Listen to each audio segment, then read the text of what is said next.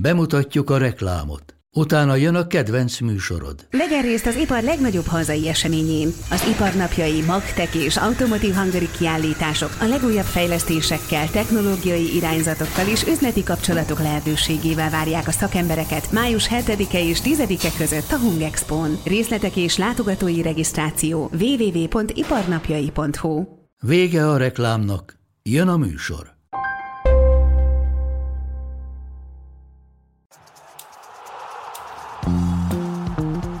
A teljes terjedelem.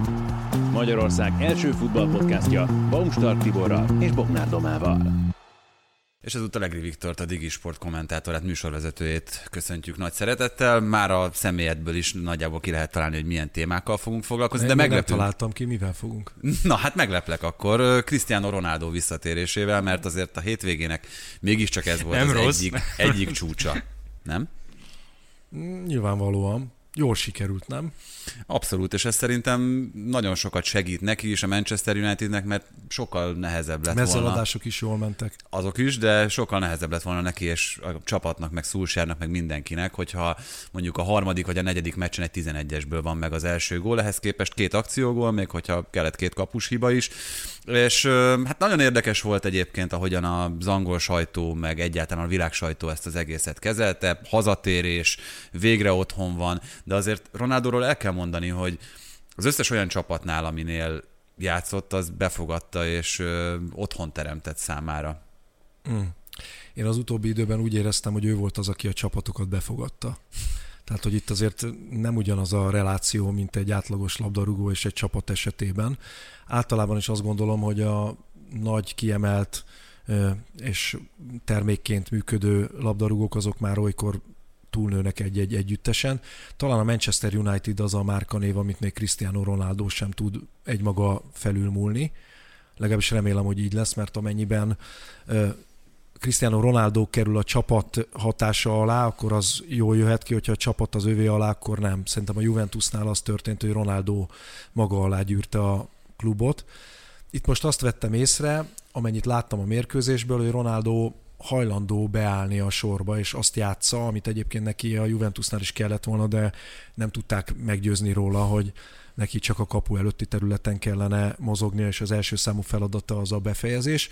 Hogyha ez így működőképes lesz, és tényleg ő ott a 16-os környékét tekinti játszóterepnek, akkor nagyon eredményes lehet, és szolgálhatja a United érdekeit is, nem csak anyagi érdekeit, hanem szakmai érdekeit is, különben nem az, hogy ekkora a hisztéria körülötte, az, hogy a mérkőzés után már 60 perces interjút kötöttek le vele, az, hogy előtte, utána megszólaltatták, hogy hogyan vonult ki, ez inkább segít, vagy, vagy hátrányt jelenthet a csapatnak? Itt most nem őt, mert nyilván neki ezt el kell viselnie két évtizede gyakorlatilag ezt a kiemelt figyelmet, de a Manchester United ebből ugyanúgy profitálhat, mint amennyire kár érheti miatta.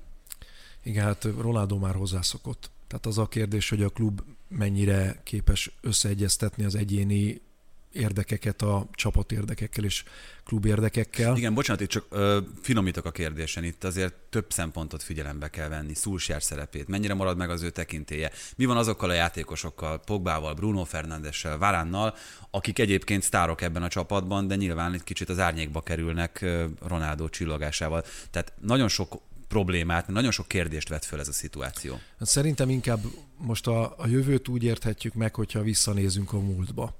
Tehát azért, hogyha Cristiano Ronaldo Dybala párosnak az együttműködését veszük, mert mondjuk Dybala volt az első számú támadó csillag mondjuk úgy a Juventusban Cristiano Ronaldo előtt, és láttuk, hogy ez a csillag azért rendszeresen hol teljesen kihúnyt, hol elhalványult Cristiano Ronaldo mellett, tehát valami hasonló várható esetleg itt is.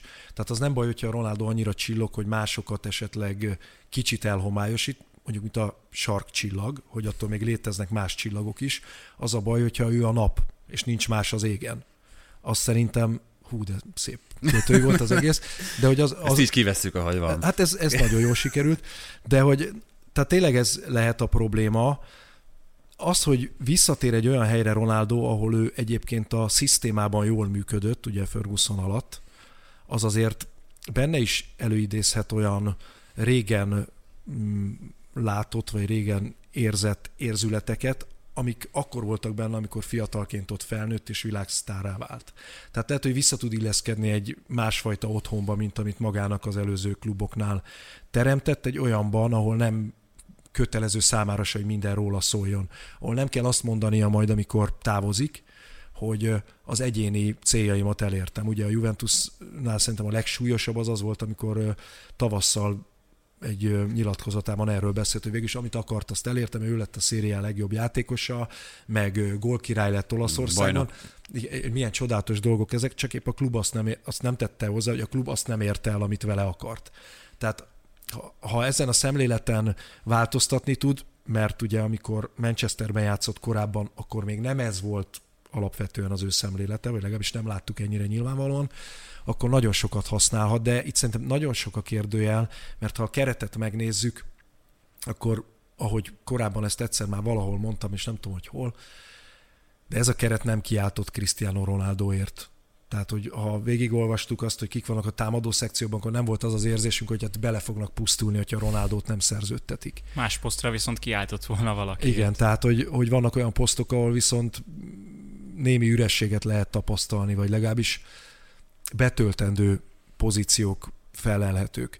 Úgyhogy ez egy nagyon nagy kérdés, hogy az egyébként érezhető anyagi érdek is, mert ez a Manchester Unitednek anyagi érdeke is volt, egyfajta a márka névépítési szándék, mert ugye Ronaldot azért a Manchester United szurkolók magukénak érzik, és egy kicsit talán maguk is visszarévednek a sikeresebb múltba azzal, hogy Ronaldo megjelent, tehát van egy ilyen érezhető szándék, és, és egyébként tiszteletben tartható szándék is, tehát ezt nem, nem kell kidobni ezt a gondolatot a kukába, hogy a jövőt mennyire fogja szolgálni, jönnek-e a trófeák. Azért erre garanciát nem lehet Hát meg itt ez a következő lépés az előző évi második hely után, az előző évi döntő után, tehát hogy voltak bizonyos lépcsőfokok, amiket vett Szulsárral a Manchester United, az utolsók maradtak egyelőre el. Az edzőknek nem könnyű Ronaldóval.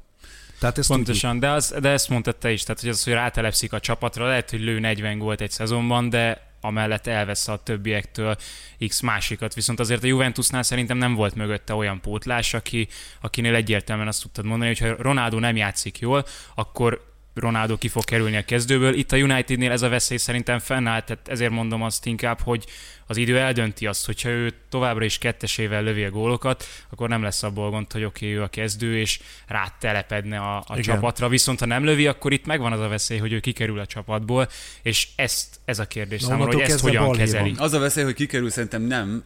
Az lehet egy érdekes kérdés, hogy Cavani személyében szerintem egy jobb váltótársa van, mint amilyen akár Dybala volt, akár bárki a Juventusnál, akik ezt ja, de ez egyértelmű, viselték. tehát hogy Ronaldo csatár szerintem innentől igen. kezdve, és... Szerintem igen. Aha. Jó. Ugye konfliktusok. Az egyik konfliktus, hogy nem akart ott játszani, ahol az edző játszatni akarta a Juventusnál. Nem akart lejönni a pályáról, amikor az edző le akarta hozni a pályáról. Játszani akart akkor, amikor nem akarta betenni az edző, mert hogy fontos meccs van, és azért jó, hogy szemmel láthatóan megfelelő az izomzata, a korához képest kifejezetten jó állapotban van, de ettől függetlenül azért minden ember előbb-utóbb elfárad konfliktus helyzet, hogy mondjuk a portugál válogatottnak, ha valaki látta az írek elleni világbajnoki selejtezőjét ebben a szünetben, akkor végig az motoszkálhatott a fejében, hogy egy olyan csapat, amelyik ennyi földön jó játékossal játszik, az mi a fenéért ívelget egy ír válogatott ellen egyfolytában. Aztán a végén Ronaldónak sikerült hősé válnia és két gólt fejelnie a 90. perc környékén, csak lehet, hogy mondjuk ha nem erre épül a taktika, hanem földön játszanak, akkor 5-0 lett volna a szünetre, és simában nyernek. Tehát, hogy, hogy rengeteg olyan dolog van, amire Ronaldo hatással lehet, és nem biztos, hogy jó hatással lesz. Tehát ennek a kezelése, hogy Szulsár meddig engedi el Ronaldot, hogy ott áll-e Ferguson mondjuk, aki tekintély Ronaldo szemében, és ö, konfliktus esetén segíti-e az edzőt, ez is egy nagyon nagy kérdés, mert azért Ferguson egy, egy apa igen, de ezt, ha valamit, szerep. szerintem ezt Szulsjár nagyon jól megtanulta tőle, tehát mondjuk egyéniség kezelésben, vagy ugye managementben, ahogy az angolok mondják, hát talán a legerősebb. eddig ennyire kezelni? Mondjuk hát Pogba azért Pogba, Bruno Fernandes, voltak ott, voltak ott szerintem hát Bruno Fernandes, Bruno, Bruno Fernandes én szerintem alapvetően örülhet annak, amit a Manchester Unitednél elért, mert mondjuk az olaszországi próbálkozásait vesszük, azok nem végződtek olyan nagyon fényesen, ugye ismét felépítette magát Portugáliába, de szerintem az nem egy annyira nehéz helyzet, mint amennyire nehéz Ronaldo, aki mindenhol mondjuk az előző Alfa években volt. ahhoz szokott hozzá, hogy az van, amit ő mond. Tehát még a taktika is az, ami neki kedvez. Hogy neki meglegyen a világrekord számú gólmennyiség, hogy utána pihenni tudjon, és a következő meccseken már ne kell játszani a válogatottban, mert biztos vagyok benne, hogyha ott nem szerezte volna meg az írek ellen, akkor játszott volna a következő meccseken. Tehát, hogy máshol alkalmazkodnak hozzá. A Juventusnál ugye az is volt a helyzet, hogy akkora pénzt vitt el a kasszából, hogy mellette nem lehetett már hasonló kvalitású csatárt szerződtetni. Tehát amikor 30 milliót keres Ronaldo egy Juventus költségvetésben, akkor nem tudsz mellé egy 10 milliós csatárt még szerződtetni, egy befejezőt. Na itt ezt ö, zárjuk is le egyébként azzal, hogy pont ö, amit mondtál, ez egy nagyon-nagyon lényeges dolog. Jelen pillanatban a Premier League fizetés listáján az első ötből négy Manchester United játékos, csak Kevin De Bruyne az, aki beékelődik ö, a United négyese közé. Térjünk át, már egy kicsit pedzegetted is itt a Juventus-t. Ronaldo benne van az ötben? Ő az első, 510 ezer fontos heti láttam. fizetéssel. De Bruyne 400-zal a második, ö, 375 De Gea, és akkor... És a csak annyit akarnak ajánlani? Szalának 500-at, ö, nem, ő kér 500-at, állítólag annyit nem fog kapni. Ja. Tehát, hogy ő még majd valószínű Liverpooliként bekerül, hogyha meg lesz az új szerződés. Egyébként az is egy érdekes, meg az is, arról is lehetne majd beszélni, hogy, hogy azok, akik mondjuk top 15-ben vannak a Premier League-ben, azok mondjuk egy-másfél éven belül kötötték a szerződésüket. Harry Kane a maga 200 ezrével azt hiszem jelen pillanatban talán 20 kívül van, hogyha... Valószínű. Kenyére is alig. Jó, hát, nyilván nem, Ilyen nem, infláció mellett. ne, nem erről van szó, de ö, beszéljünk a Juventusról. Van bármi köze Ronaldo távozásának ahhoz, hogy így kezdte ezt a szezont Allegri? Ha már azt mondtad, hogy rátelepedett, és azt mondtad, hogy azért Szerintem- egy kolonctól szabadult meg lényegében a Juve. bizonyos szempontból kolonc, vagy legalábbis kötöttségeket jelentett Ronaldo, de ugye Allegri legnagyobb gondja ezzel az volt, hogy ennyivel a piac vége előtt jelentette be, és hogy váratlanul. Tehát, hogy nem volt felkészülve a Juventus arra, hogy Ronaldo nélküli élete lesz. Mert nyilván átalakíthatták volna a keretet. Én arra gondolok, hogy mondjuk a felszabadult pénzből akár a középpályát is megerősíthették volna, hogyha megfelelő idő áll erre rendelkezésre, tudnak ebben gondolkodni. Ez a Juventus, ez az előző szezonokban is egy olyan csapat volt, amelyiknek mondjuk úgy, hogy az előző időszakban megszerzett bajnoki címei, azok hát egy ilyen nagyítót adtak, és sokkal nagyobbnak nézett ki ennek köszönhetően, mint amilyen a valóságban. Tehát már Szári alatt is a keret az egy kicsit roskadozott, szerintem az előző szezonra is igaz volt, és a mostanira is igaz. Tehát itt Locatelli megszerzése az kétségtelenül egy jó fegyvertény. Ha már itt vagy itt, bocsánat, hadd kérdezzek közbe. Tehát Locatelli nem az előző két szezonban lett volna jó, hogyha most filozófiákból indulunk ki, meg hogy ki milyen futballt akar játszatni a csapatával. A Szári vagy a Pirlo féle filozófiában Locatelli egy egészen kiváló opció lehetett volna. Allegrinél én azért nem vagyok ebben teljesen biztos, főleg amit most láttunk a hétvégi mérkőzésen a Napoli ellen, amikor kétharmad arányban a Napolinál volt a labda, azért Locatelli a Sassuolóban is a labdabirtoklós futballnak volt a Nyilván, haszonélvezője. de én szerintem Allegri is szeretné, hogyha ennél többet lenne a csapatánál a labda. Tehát jó, ezt a hétvégi meccset ezt olyan szempontból szerintem külön lehet szedni a többitől, hogy azért a Juventus nagyon pehes abból a szempontból, hogy mondjuk legalább négy, de inkább öt olyan játékosa nem volt most, akivel nyilván a kezdőben számolt volna, tehát az Alexandro, Danilo, Dybala, Quadrado, dél-amerikai négyesre eleve nem számíthatott Allegri, Chiesa megsérült, tehát ennyi játékost ez a Juventus jelen pillanatban nem tud megfelelő szinten helyettesíteni.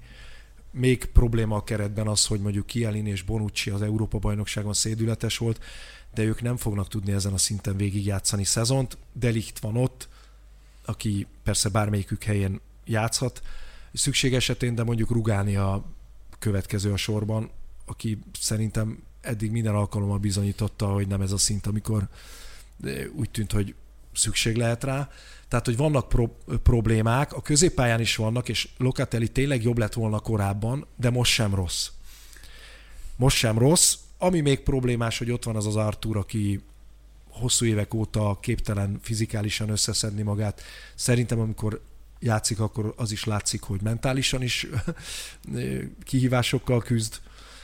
Úgy, Taktikai hogy, értelemben is szerintem. Igen, tehát hogy, hogy alapvetően vannak gondok, és ugye a kulcskérdés Dybala, aki meg az előző szezonban gyenge volt, előtte a szériá legjobb futbalistája volt, most elkezdte úgy... Hát, úgy tehát bocsánat, azért annyit pontosítsunk, hogy úgy volt ő a szériá legjobb futbalistája, hogy akkor, amikor újra kezdték a járvány miatti leállás után a játékot, meccse. igen, akkor kétségtelenül annak az időszaknak, annak az egyébként rettentő sűrű időszaknak ő volt a legjobbja. Igen, Dybelától nem láttunk még olyat, hogy mondjuk egy teljes szezont végig a legmagasabb szinten tudott a legelső, játszani. A legelső Juventus hát ott is, ott is voltak szerintem hullámvölgyek, de ugye volt egy olyan szezonja, ahol iszonyat sok góllal, gólpasszal kezdett, tehát mit tudom egy 10 forduló után majdnem, hogy 20 volt a kanadai táblán a neve mellett, majd utána jött egy szakadék, amiben belezuhant. Aztán van az, amikor a szakadékból kezd, és akkor egyszer csak azt tesszük észre, hogy felmászott valahogy egy karabiner segítségével. Ez egy ilyen szezon volt például. Ez volt a koronavírusos,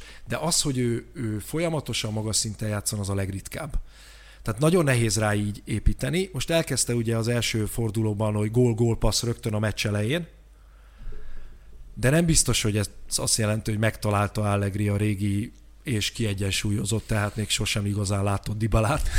Tehát Úgy, ez hogy neki probléma. azért számos konfliktusa volt Dibalával, tehát hogy azért Igen. nyilván ez sem feltétlenül segíti hát, a harmonikus közös munkát. Azért azok az emberek, akik ennyi idő után ezen nem képesek túltenni magukat, azok nem alkalmasak az életre. Én bízom benne, hogy Dybala életképes, meg Allegri is.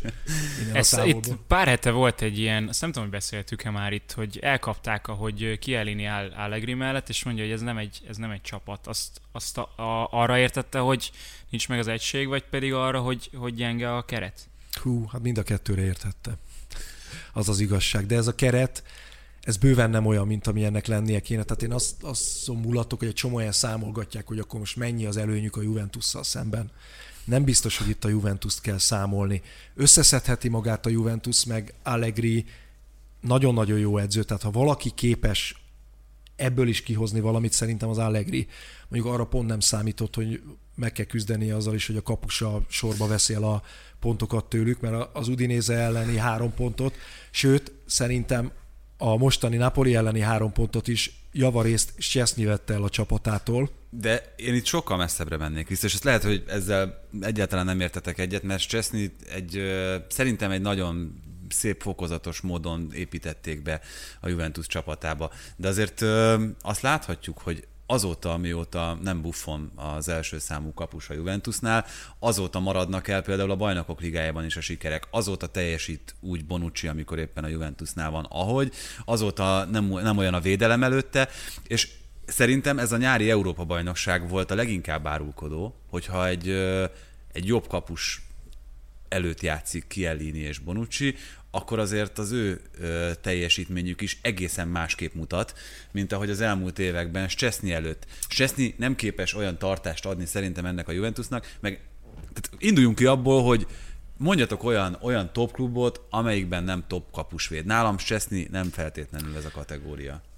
Ú, azért volt időszak, amikor azt gondoltam Szczesnyről, hogy egyébként ő lehet top Nekem kategóriás. Is, de most már nem gondolom de azt. mondjuk, hogyha az EB-t mondod, igen, lehet azt mondani, hogy mert jó volt mögöttük a kapus, de azt is lehet mondani, hogy azért volt jó a kapus, mert Bonucci és Kielini nagyon jó volt. Jó, de tehát nem, nem ő a legjobb lengyel kapus jelen pillanatban, nem Fabianski. Jó, jó, lehetséges, de én, én az EB-t inkább arra fogom, már hogy ennyire jó volt Bonucci és Kielini. Egyébként ott is voltak hibáik, például a Svájc elleni mérkőzésen Bonucci-nak kifejezetten nagy hibája volt egy, ami után úgy éreztem, hogy megfordult a meccs, ráadásul a svájciak irányába billent.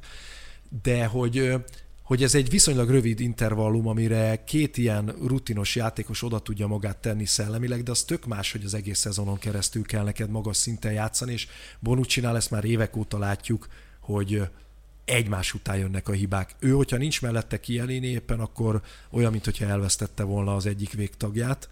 Most lehet, hogy akkor a másik meg buffon volt, és akkor kettők nélkül viszont igen, ez a, nagy a baj. Ez a levágott kezülábú lovag. De meg is, igen, de, hát, és hozzuk ki döntetlenre, de ilyen védelemmel döntetlenre. Na mindegy, de hogy fordítva is lehet ez, hogy Csesznyi sem érzi mindig magát olyan biztonságban. Az látszik, hogy lábbal egyébként is problémás olykor, de a legújabb, az, hogy a gyenge lövéseket sem fogja, hanem üti. Hát az Udinéze ellen ugye az első gólt ebből ezt, kapták. De most hétvégén most ezt fogni, ak- de ez pont, hogy fogni akarta. Szerintem itt az volt a probléma, hogy ha ütni akarja, hát nem akkor nem, nem teszi oda.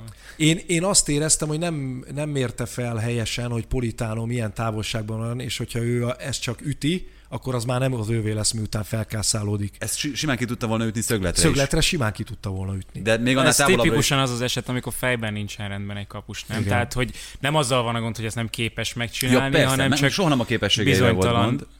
Na jó, de a, egy kapusnak az egyik legfontosabb képessége az a fejében persze, kell, hogy persze, legyen. Persze. Tehát anélkül nincsen kapus. És hát, hogyha megnézzük a másik gól is, itt a Napoli meccsen, tehát itt kevésbé varnak Csesznyi nyakába, na de hát a kapujától négy méterre szemben középre hullott le a labda, ami utána irányt változtatott. Hát ki az a kapus ezen a szinten, aki nem lép oda ki és nem húzza le? Tök mindegy, hogy saját játékosa van ott, mert a saját játékos az belefejelhet, az onnantól kezdve bárhova mehet. A kapus kijön és megfogja, a kezében van. Tehát én szerintem ez a két gól is egyértelműen az övé volt. Az Udinese elleni kettő, és most a, egyébként a tavasszal az egyik legfájóbb nyilván a Juve szurkolóknak az a Torino elleni meccs volt, ahol ke, ugyanígy játszottak kettő-kettőt, mint az Udinéze ellen, mind a két gólus Csesznyé volt. Tehát, hogy amikor két gólokat kapsz meccsenként a kapusodról, azért az nagyon nehéz. És pont egy olyan csapatnál, amelyiknek az összetételéből adódóan, a kihívásokból adódóan kellene egy lökés, hogy elinduljon felfelé, lehetett volna az Udinéze elleni meccs, az egy nagyon komoly lökés lehetett volna, nagyon jól rajtoltak a meccsen, és simán lehozhatták volna nulla kapott góllal, simán a három pontot, és, és elindulhat a csapat. Majd a válogatott szünet után megint jöhetne egy lökés a Napoli ellen. A Napoli ellen idegenben nyerni, hát ez egy hatalmas, az, az, az, az tényleg olyan, mint egy rajtkő. És akkor jön megint Csesznyi. Hát most innentől kezdve... De és a, milyen rossz nélkül is azért ez nem, nem a Juventusnak állt. Hát, hát dominált a Napoli. De ettől függetlenül csak azért kapta a gólt, mert Csesznyi ezt mm. csinálta. Tehát most lehetettek helyzetei, ahogy voltak a Napolinak Igen, helyzetei. Allegri, Allegri munkásság alatt nagyon sok olyan meccs volt szerintem, ami nem, nem a saját csapatának Igen, állt, de, de megnyerte. Hát de, de pont a Juventus azt tudta, és ettől volt Juventus éveken keresztül, hogy, hogy úgy nyerte egy nullára, vagy kettő egyre, hogy az ellenfélnek kellett volna négy kettőre nyernie, csak volt egy olyan kapusa, volt egy olyan védelme, igen, hát erről, erről van szó. Na, de haladjunk tovább itt a többi olasz csapat irányába. A Milánnal kapcsolatban azért természetesen, hogyha itt Ronaldóról beszéltünk, a legtöbb helyen az járta be a világsot. hogy igen, három hónappal a térdműtétje után visszatért a kis parkett, parkettafonású hajával. Azért Nagyon tudom, mert a kislányomnak így szokta befonni a feleségem. Nagyon jó volt a haja egyébként, tényleg. Neked volt már ilyen? Nem. Már lehetne egyébként lassan kezdeni. Ugom, az unokaugom kísérletezett a befonásával, de félbe maradt, nem volt elég türelmes. De... Hát Ibrahimovicsnak volt az, aki, aki ezt megcsinálta. Hát igen, de mondjuk tehát ez nagyon nyugodtnak kell lenni, hogy ez véget érjen. Tehát ezek szerint, amit nem tudtam Ibrahimovicsról, hogy ő nagyon béketűrő és nyugodt. Tehát ez, ez eddig nem derült ki, de akkor ezek szerint vagy álmában lepte meg valaki ezzel. De hát inkább azt mondanám, hogy a Milán amikor legutóbb itt voltam nálatok egy évvel ezelőtt, akkor azt mondta, hogy indokolatlannak érzem, hogy vezeti a bajnokságot ennyivel a Milán, és hogy sokkal jobb eredményeket ér el, mint amilyen maga a játék. Aztán persze ez fordult is, és izgulnia kellett egy időszakban, hogy lesz ebből BL indulás. Aztán a hajrá az már pont Ibra nélkül egész jól ment. Most azt mondom, hogy szerintem sok szempontból jól sikerült ez az átigazolási időszak a Milánnak. Tehát itt Zsirút tényleg kiemelném, most annak ellenére, hogy ezen a mérkőzésen ugye nem állt rendelkezésre. Menjam. Kapuban szerintem sikerült megtalálni azt az embert, aki Donnarumát képes helyettesíteni. Hogyha csak azt veszem, hogy mondjuk Adlit a Bordóból szerződtették, de egy évre kölcsön adták, tehát már a jövőbe is befektettek, ő is egy elég tehetséges játékos, aki jól lő távolról, meg jól passzol. Tehát, hogy... Igen, de Brahim Diaz meg Tomori megtartása is ebbe az irányba mutat. Tomorit ugye végleg. Igen, de Brahim Diaz még mindig nem tudom hova tenni. Tehát Brahim Diazon a csapattársai is nevettek szerintem a szezon végéig, és állandóan arról volt szó, hogy akkor jó, már nem kell, a kölcsön adás után szépen visszatér majd eredeti állomás helyére, és ott elzárják valami helyre, ahol nem találkozik labdával. Aztán hát nagyon konfliktus helyzetek alakultak ki kettőjük között, és akkor a legvégén jöttek olyan meccsek, ahol pedig döntő faktor lett, és akkor egyből az volt, hogy na jó, akkor opcióval megvettük a, az opciót érvényre juttatjuk. Most megint nagyon rosszul játszott szerintem, tehát én nem éreztem, hogy, hogy nagyon jó lenne. Hogyha őt az ellenfél ütközésre tudja kényszeríteni, akkor nagyon nagy bajban van. Ha a 16-os előterében olyan magasan tud játszani, hogy már ne szaba, nem szabad vele szemben szabálytalankodni, és ott tud flickflakkozni, akkor viszont nagyon sok gondot okozhat az ellenfélnek. Tehát jól lehet használni. Meglátjuk, hogy hogy, hogy jön ki ebből a Milán. Csak 11-es ne íteljenek neki. Igen, hát az... Az, az nem megy jól. Az nem megy jól. Az nem megy jól. De, de szerintem a Milán most most a BR-re tényleg esélyes. Tehát az előző szezonban billegett ez. Nem, nem, nem, nem, nem, a BL helyre. Az, az mondjuk egy nem egy könnyű csoport. Tehát nem annyira, a, itt a Liverpool kezd. Igen, tehát ott, ott meg, meg, egy iszonyatosan kellemetlen és nagyon rutinos Atletico Madrid azért ott van a csoportban azért az... Hát meg egy Porto, ami meg egy Porto, amelyik védekezni meg, szintén nagyon igen. tud. Tehát az, az nem lesz egyszerű ott szerintem bravúr lenne a csoportból a, a továbbjutás, de az olasz bajnokságban most ö, lehetnek érmes reményei joggal. Én az előző bajnokságban úgy éreztem, hogy ott azért a szerencsefaktornak jönnie kell ahhoz, hogy ez meglegyen. Tonáli kiszorította Benászert? Meglátjuk. Tonáli sokkal jobban játszik, mint az előző szezonban. Hát mondjuk nem volt nehéz, de lényegesen. Tehát hát igen, ez... de, de hogy mi idézte elő ezt a változást, ugye nyilván a, volt egy jó lövése valamelyik meccsen, most nem olyan régen, és akkor rögtön megint előjött ez, amin én sírok, hogy az új Pirló, ugye, hogy, de, mert hogy azért sírok, mert amikor először láttam játszani, azt hiszem, hogy az U16-os olasz válogatottban, pont egy olaszországi nyaraláson ment a korosztályos EB, és akkor esténként a Rai X-en, nem tudom melyiken, megnéztem a meccset, és akkor már láttam, hogy van egy gyerek, akinek direkt ugyanolyan a haja, mint, Tonali, mint Pirlónak, direkt ugyanott játszik, és már mondogatják, hogy az új és Pirló. Bressa, de, igen, és... Igen, Bressa, és közben semmiben nem hasonlított a játék a Pirlóra egyébként, csak hogy ugyanott van, ugyanolyan a haja.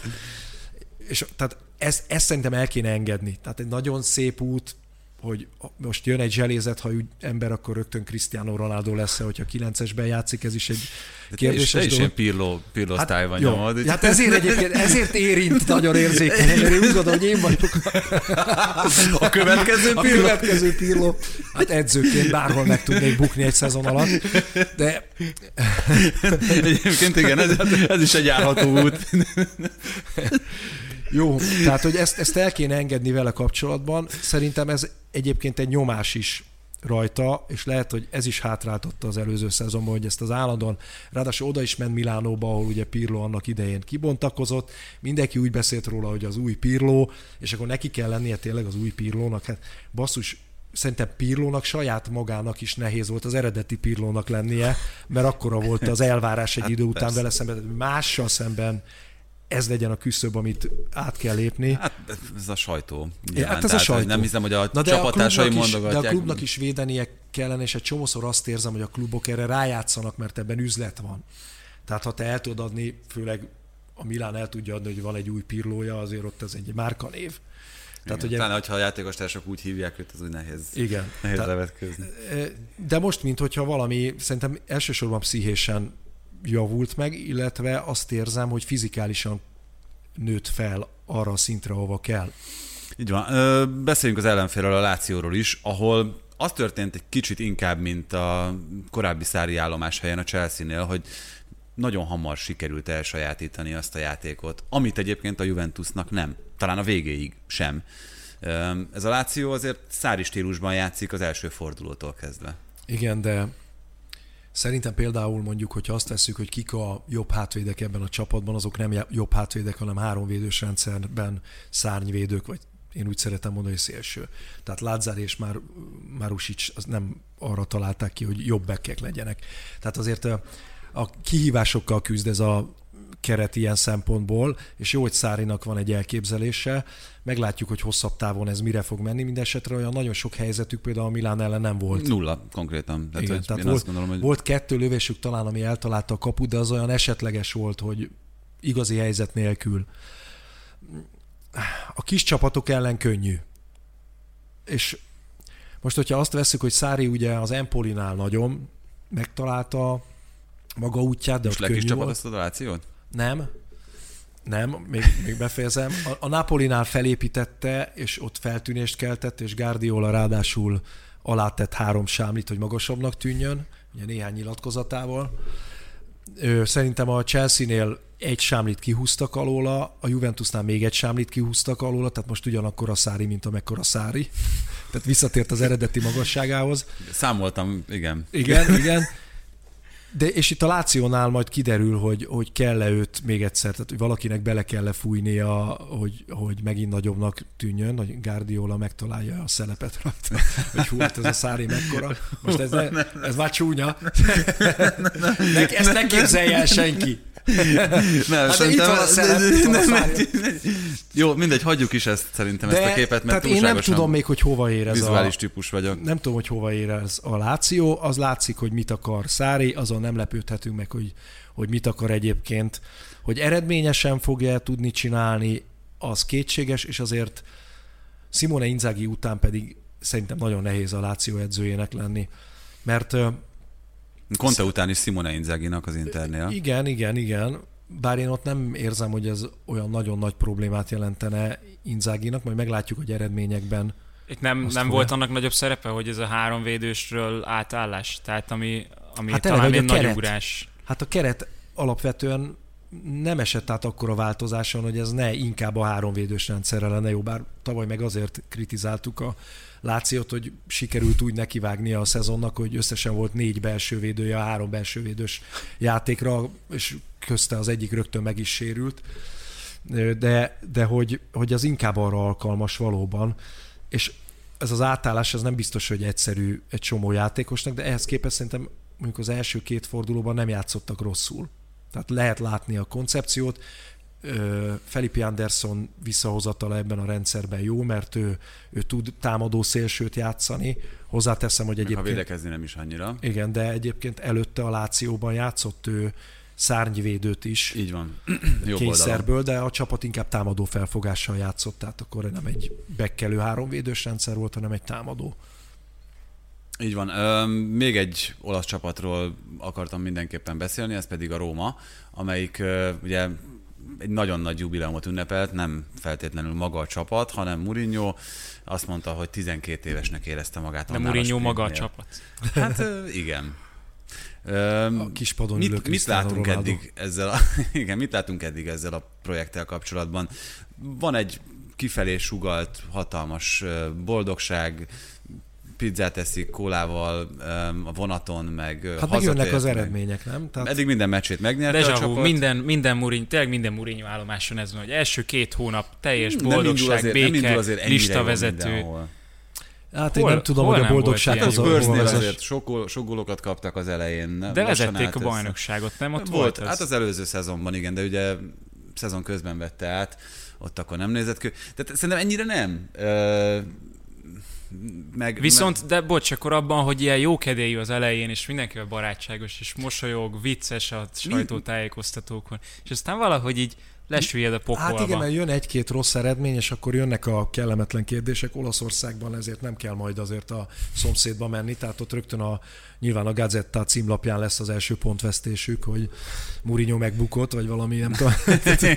igen, kevéssé hangzatos. Igen, igen, de hát, hát így szokták, tehát az Igen. olaszoknál eléggé szélsőségekben gondolkodnak, és onnantól kezdve lesz kérdés, hogy Mourinho azt hogy fogja kezelni, mert a régi Mourinho, a 15 évvel ezelőtti, az viszonylag könnyen felülemelkedett ezeken, legalább egy darabig, de az utóbbi időben látott az már nem. A Hát idegileg kikészül. Hát, hát te kikészült, de egyébként nem is lehet azt a nyomást hosszú ideig bírni, és nem is adott magának regenerálódásra időt a karrierje egy jelentős részében, tehát az ideg Talán ez volt egyébként a fő probléma. Igen. De a, egyébként ezt a csapatot nézem, most volt némi szerencséjük ezzel a Sassuolo ellen megnyert találkozóval szerintem. Mm, Különben sem mondom, hogy pehesek lennének eddig, de vannak sarokpontok. Itt van például Zaniolo, akitől rengeteget várnak. Zaniolo, Ahhoz képest, hogy két milyen sérülésből jött vissza, ahhoz képest egyelőre ragyogó a teljesítmény. igen, viszont egy állandó veszélyforrás. Tehát én azt hittem, hogy a két sérülés után valamivel higgadtabban fogja kezelni a védekező tevékenységet, hogy finoman fogalmazzak, de ő az a játékos, akinél bármelyik pillanatban benne van, hogy kap egy piros lapot. És, és ez egy nagyon súlyos teher, tehát, hogy ez korábban is így volt nála, hogy egyszerűen a védekezésnél nem tudja, hogy hol van az a határ, amit még meg lehet engedni, és ha sárga lapja van, akkor sem képes visszafogottabban tevékenykedni, tehát őt nagyon okosan kell kezelni a Murinyónak, és meg kell tanítania még erre-arra. Márpedig ő tényleg egy kiemelendő futbalista, mert a kvalitásaival nagyon sokat az nem kérdés. adhat hozzá.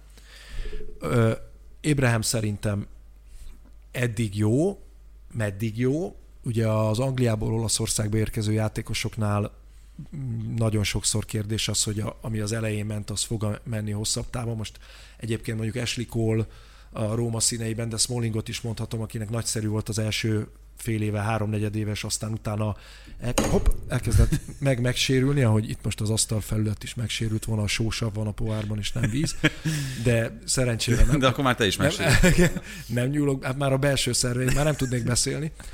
Tehát előbb teszteltem, mielőtt kiöntöttem volna, hogy nem lesz baj. De hogy tehát Ébrehemnél is kérdés, hogy ez mennyire fog menni, mikor ismerik ki az olasz védők, mert az olasz védők, ha valakit kiismernek, akkor ott lehetnek problémák képesek ártani. És hát az egész projektnek a, Mourinho féle labilitás ad egy instabilitást, hogy Mourinho-nál mikor jön el az, amikor kontrollt veszít a sajtó előtt, vagy az öltözőben, vagy a csapattal, vagy valakivel. Mikor jön el az, amikor nyolc emberrel beállnak védekezni, és onnantól kezdve... Voltak rá törekvések Mindenki a Róma ellen van. Hát most a Sassuolo elleni meccs az szerintem alakulhatott nagyon sokkal rosszabbul is, igen, maradjunk igen. annyiban, tehát hogy igen. ez ezredik meccs ide vagy oda, simán lehetett volna egy zakó. Így, így, és ö, én már úgy éreztem, hogy a szezon rajton is kellett egy icipici szerencse. A kiállítással. igen, igen, tehát hogy hogy ott azért az is ingatag volt, de hát amíg süt a nap, ha Murinyóra süt, akkor nagyon süt. Rómában sokat süt. Hát ott süt a nap. Igen. Ez Na de, ö, Dél-Amerikában is sokat süt a nap, még hogyha, ne, még hogyha most ö, ezt átvitt értelemben hát nehéz is eső. lenne. Igen. Ö, zavar? Letörőjük? Nem, nem, nem, egyelőre nem a gatyámra csorog a sósav. Szóval nem, nem, még, még tényleg... Gyűjtöm a kezemben. Ke- a fenntarthatóság miatt ez, ez fontos. Adok Igen, itt legalább a szélét. Oké. Okay. Kettő. Figyelj, ha engem vártok, akkor performance is lesz. Tehát azért... szóval Dél-Amerika, és kettő dolog szerintem, amiről külön érdemes beszélni. Az egyik ez a Brazília-Argentina meccs, amiről már múltkor volt szó, de én még mindig nem tudtam megfejteni, hogy itt most igazából kihazudott, mert ez a lényeg. Ugye az biztos, hogy hazugság, hogy az argentinok nem számítottak rá, hogy a meccsen probléma lesz abból, hogy a, ezeket a játékosokat pályára küldik, mert hogy ugye én már egy bő nappal előtte a brazil sajtóban olvastam, hogy az Anvisa felfigyelt arra, hogy rosszul töltötték ki az argentin Akkor játék. már úton voltak, csak beragadtak már akkor. Hát nem, hogy, hogy, hogy itt nehezményezik, hogy néhány játékos, szám szerint négy nem írta be az előző 14 nap tartózkodási helyei közé Angliát, miközben ott futballmérkőzést játszottak, tehát erre rájött a hatóság és hogy ebből gondok vannak. Tehát nem, ez... nem, nem számoltak úgy, hogy futballszurkoló vagy futballal kapcsolatban tájékozott emberek lesznek. Igen, mert ugye mindenki röhög ezen most, hogy hogy nem tudták előre, hogy ez így van. Na de most itt, ha egy hatóság foglalkozik mondjuk a vámosok a határon, vagy nem tudom, hogy melyik kikhez jut először ez a lap, amit átvizsgálnak, azoknak miért kéne gondolom, hogy nem is a neveket olvasgatják, hanem csak megnézik a tartózkodási helyeket. Jó, ő nem volt olyanon, bejöhet, nem volt olyanon, bejöhet. Nem kezdenek el gondolkodni rajta, hogy de hát őt a Globo 3 adta, vagy a Fox 4, a, ahogy pályára lépett az, az Aston Villában. Tehát, hogy aztán nyilván elkezdtek ezen gondolkodni, lehet, hogy fülest is kaptak valakitől, hogy érdemes ezt megnézni. És akkor utána jött ez a furcsa eset, de egyébként elgondolkodtató, hogy hogy alakulhat úgy, hogy ugyanabból az országból a brazil válogatott játékosok nem mehetnek haza, meg nem mehetnek Dél-Amerikába, de az argentinok igen. Tehát már ez itt egy, egy furcsaság, és az az érzésem, hogy az argentinok jogosulatlan előnyt szerettek volna szerezni Igen, és akkor itt ezzel át is kötöttél a másik problémás elemre, szerintem, hogy azon kívül, hogy itt most méregették egymás nemi szerveit, szelepét. szelepét, igen, azon kívül mi értelme van annak, hogy a brazil, a paraguayi, a chilei és a mexikói szövetség érvénybe lépteti azt az egyébként törvényes jogát, hogy letiltatja a játékosokat a hétvégi mérkőzésről úgy, hogy például Edersonék, vagy például a Liverpool három Brazília, ha elutazott volna, sem léphetett volna pályára az előbb említett szabályozások miatt. Hát mi? ez egy zsarolási potenciál, és a szövetségek megpróbálják ezt kihasználni. Ugye? Jó, de a zsarolási potenciált akkor érdemes érvényesíteni, hogyha egyébként bármi hasznot származott volna abban. Származik. A jövőben származik, mert októberben el fogják engedni a játékosokat. Tehát én nekem ez meggyőződésem, hogy azért vonták vissza, és azért játszott már ugye a, a hétvége elején Tiago Silva váratlanul a Chelsea-ben, mert történtek bizonyos lépések, amelyek alapján az angol szövetséget rá fogják arra kényszeríteni, mert különben akkor legközebb is ezt csinálják, és akkor nem fogják visszavonni, és nem játszanak a játékosok. Igen, de itt arról lehetett hallani, hogy a klubok, tehát a Premier League klubok, azok közvetlenül vették föl a kapcsolatot a brazil szövetséggel elsőként, és a FIFA egy kicsit később kapcsolódott be, mint mediátor ebbe a, ebbe a tárgyalásba, hogy jó, oké, hát most úgyis olyan helyzet van. Borítékolható volt, hogy ez lesz, szerintem. Igen, igen, igen. De innentől kezdve a klub meg fogja gondolni. Tehát, hogyha, hogyha én itthon tartom a játékosomat, és úgy sem játszhat a következő fordulóban, akkor inkább elengedem, hát vagy és akkor esetleg játszhat. Mondok még egy csúnyábat, a klub meggondolhatja azt, hogy azt mondja, hogy uff, pont megsérült. Hát azt lehet mondani, de én, én azt éreztem e mögött a szövetségek részéről, és a, a mögött, hogy az utolsó pillanatban visszavonták, nyilván saját játékosaiknak nem akarnak rosszat eleve. Tehát már a bejelentés is ettől furcsa, hogy, hogy ártani nem akar mondjuk a brazil szövetség Igen, a csapatkapitányának, Tiago Silvának, tehát most érted, nem, Persze. nem akar ártani, Viszont ezt meg fel tudják használni, úgyhogy az utolsó pillanatig kivártak, nyilván megmutatták a kluboknak, hogy nekünk ekkora egyébként a bicepszünk, hogyha kíváncsiak vagytok, tehát mi meg tudjuk csinálni, hogy ne játszanak a játékosok, de megengedjük, hogy játszanak, ha legközelebb jöhetnek. Tehát én biztos vagyok abban, hogy, hogy valami, valami történni fog az októberi ö, válogatott összetartásokra, és a játékosok majd mehetnek, az a kilenc brazil is, aki nem lehetett ott, a négy argentinnal szemben, aki ott lehetett. Tehát itt eleve... Akik ugyanúgy nem léphettek pályára. Igen, nem léphettek volna. Hát, de pályára léptek, és ezért megszűnt a meccs. Igen. A Brazíliában. Tehát, ugye, Igen. Hát, öt percet játszhattak. Öt percet játszhattak, tehát erről viszont az a kilenc brazil lemaradt arról az öt percről.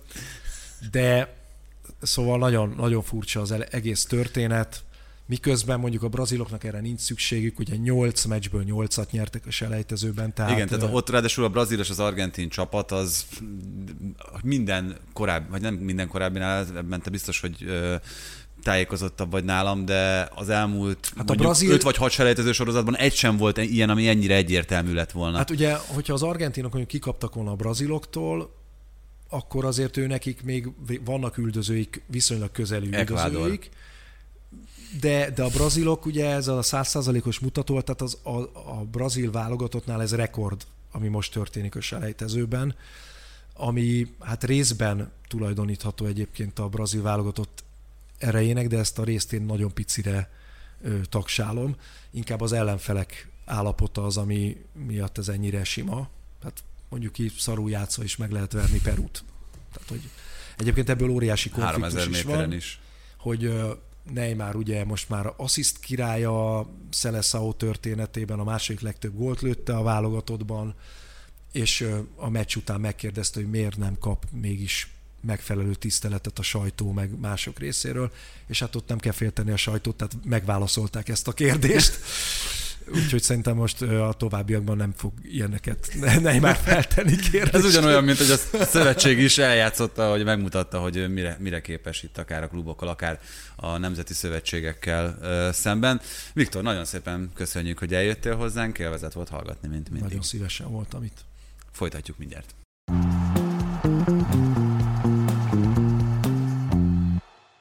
Mielőtt folytatnánk Monc Attilával a teljes terjedelmet, következzenek azok a hírek, meg azok az információk, amikről egy kicsit kevesebb szó, vagy egyáltalán nem esik szó a mai adásban. Például arról, hogy a Real Madrid 560 nap után, azaz több mint másfél év után visszatért a Bernabeu-ba, amely még nincs készen egyébként, majd 2022 végére lesz meg a teljes fedett tető. A Celta Vigo ellen Benzema Mester 3 szerzett, kétszer vezetett egyébként a Celta, viszont a második félidőben összesen négy gólt rugott a Real, Kamavinga góllal mutatkozott be, és ezzel ellentétben az Atlético viszont szenvedett, de ők is nyertek, a századik percben szereztek gólt az Espanyol ellen idegenben. Így van, és Angliában sajnos egy rossz hírről kell beszámolnunk. A rendkívül tehetséges 18 esztendős Harvey Elliot súlyos sérülést szenvedett a Leeds-Liverpool mérkőzésen. Ennek ellenére azt a mérkőzést a Liverpool megnyerte. Elliot visszatérésével kapcsolatban egyelőre még nem lehet semmilyen pontos dátumot mondani. Salah viszont betalált, és ezzel ő lett az ötödik leggyorsabb játékos, aki a Premier League történetében eljutott 100 gólig. A 162. mérkőzésen sikerült ez neki, és még egy apróság Angliából. Paul Pogba állítólag nyitott a szerződés hosszabbítási tárgyalásokra, akár már a héten megkezdődhetnek ezek a Manchester United, de ez nem független attól, hogy hogy érezte magát Cristiano Ronaldo társaságában a pályán szombaton. És egy kis ligön a Paris Saint-Germain a tartalék csapatával, azaz Neymar, Messi, Di Maria, Ramos és Verratti nélkül is 4-0-ra legyalulta az újoncot, a Clermont. Volt egy rangadó is, a Marseille a Monakót verte 2-0-ra Monte Carlo-ban. Így van, és akkor folytatjuk az adást Monc Attillával, aki meg is érkezett hozzánk.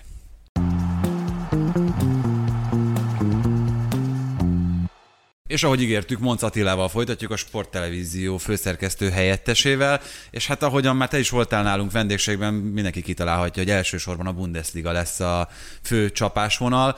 Hát nem is lehetett volna jobbkor szervezni ezt a beszélgetést. Nagyon-nagyon sima, már-már bántóan sima Bayern győzelem a hétvégén. Neked?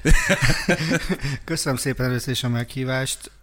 Sima volt, igen, ugyanakkor azért azt ritkán fog a Lipcse védelmével bármikor is mondani bármit, de azért ennek a Lipcsének össze kell rázódnia, mert csak-csak a fél védelem elment a, a nyáron, ugye ráadásul nem is kevés pénzért, ugye több mint 80 millió euró Európa Meccano és Konaté, és az egyik úriember, hogy, hogy nem pont a másik oldalon tűnt fel, uh, és, és ez mellett ugye azért középtől felfelé is például Szoboszlait nyugodtan tekinthetjük egy új igazolásnak.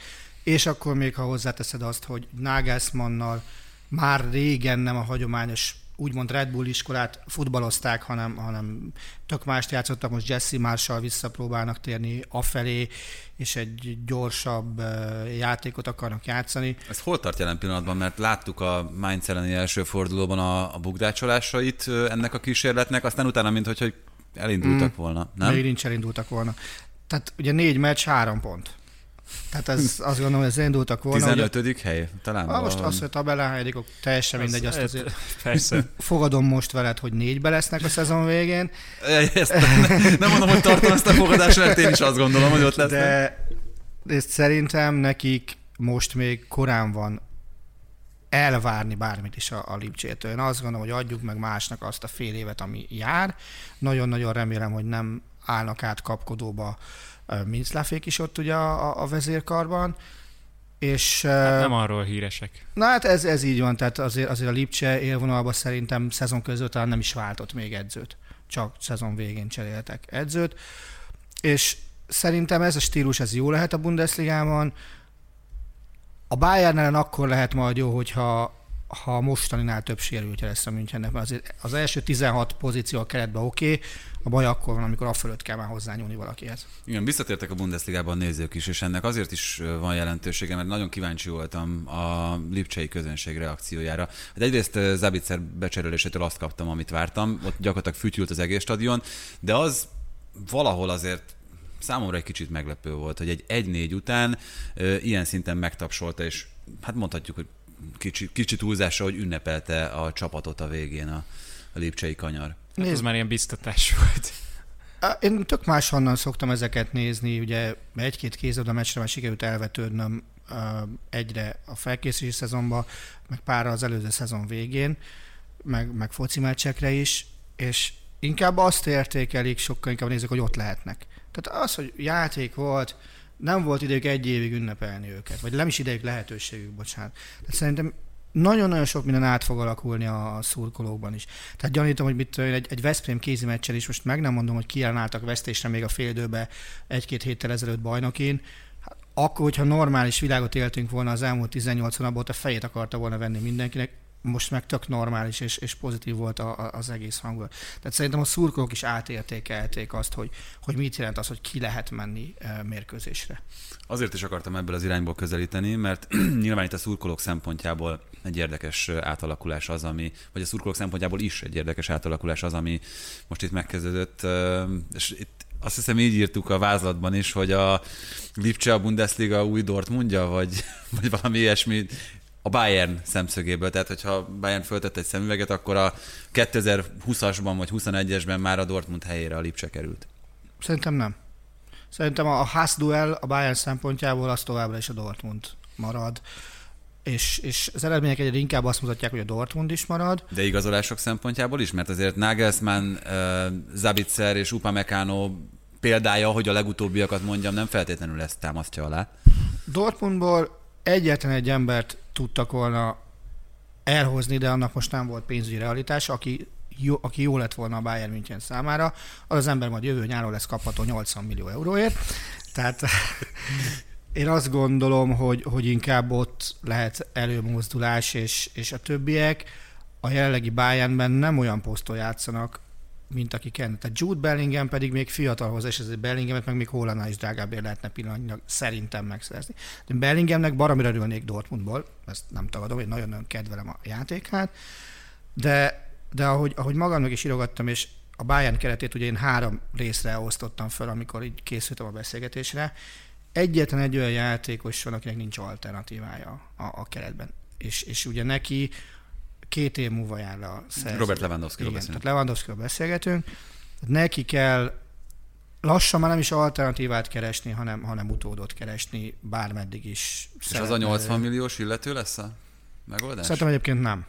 Hát, nagyon, hát azért, nagyon... mert gondolom, mert nem akarja föladni még a helyét. Lewandowski Holland nem menne második számú csatárnak, egymás mellett meg túl sokan vannak a pályán. Ez az egyik verzió, másrészt én nagyon-nagyon félek attól, hogy hát Hollandnak nem rossz menedzsere van, mondjuk így, aki a majdnem csúnyát mondtam, szóval aki mindent, aki mindent kitapos a, a felvásárlóklubból, és a Bayern München azt a fizetést nem tudja megadni uh, Hollandnak, amit mondjuk uh, a két Manchesteri klub meg tudna adni, ez az egyik. A másik pedig... Vagy a Chelsea. Uh, én azt gondolom, hogy egyébként Manchester lesz a végállomás. Tehát szerintem valami norvég vonalon a Unitedbe fog kikötni, nem tudom miért érzem azt, és nem a Cityben, és nagyon szurkol, hogy ne a Citybe kössön ki.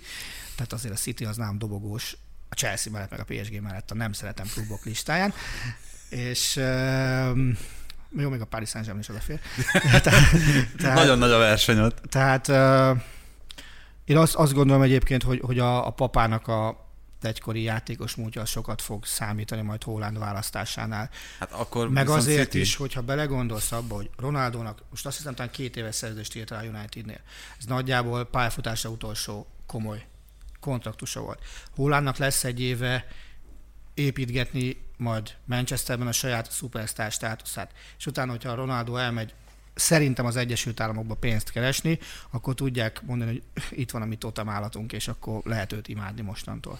Na de vannak itt azért, itt mondtad a három hm. kategóriát, vannak itt azért olyan posztok, ahol viszont akár túlkínálat is lehet, azzal, hogy nem feltétlenül veszik alapvetésnek, hogy Gnabry rendszeresen meg fog sérülni, és akkor egyébként hogyan lesz hely Musialának? Ugye Musialát pillanatnyilag nagyon nehéz kihagyni a kezdőcsapatból szerintem legkésőbb novembertől. De lehet, hogy már mostantól is. Ha visszaemlékeztek rá, már a válogatott héten is az első meccs ugye Liechtenstein ellen volt, a német sajtó ut- utána azokkal a szalagcímek jelent meg, hogy Wir wollen noch mehr Musiala, tehát hogy még többet kérő Musialából, ugye ott se játszotta uh, végig a mérkőzést. Most is beállt csereként, öt darab labdaérintésből összehozott egy gólt meg egy gólpaszt. Innentől neki tehát nem neki kell félni, hogy nem lesz helye, hanem másoknak kell félni, hogy oda kell adni a helyét neki. Bocsánat, most szökkenek egyet. Jó. Lehet, hogy kicsit messzire, de Wirtz, Bellingham, Musiala, ki most a legjobb 18 éves a Bundesligában, hogyha választanod kéne? Florian akkor... Wirtz. Én azt gondolom, hogy, hogy ő.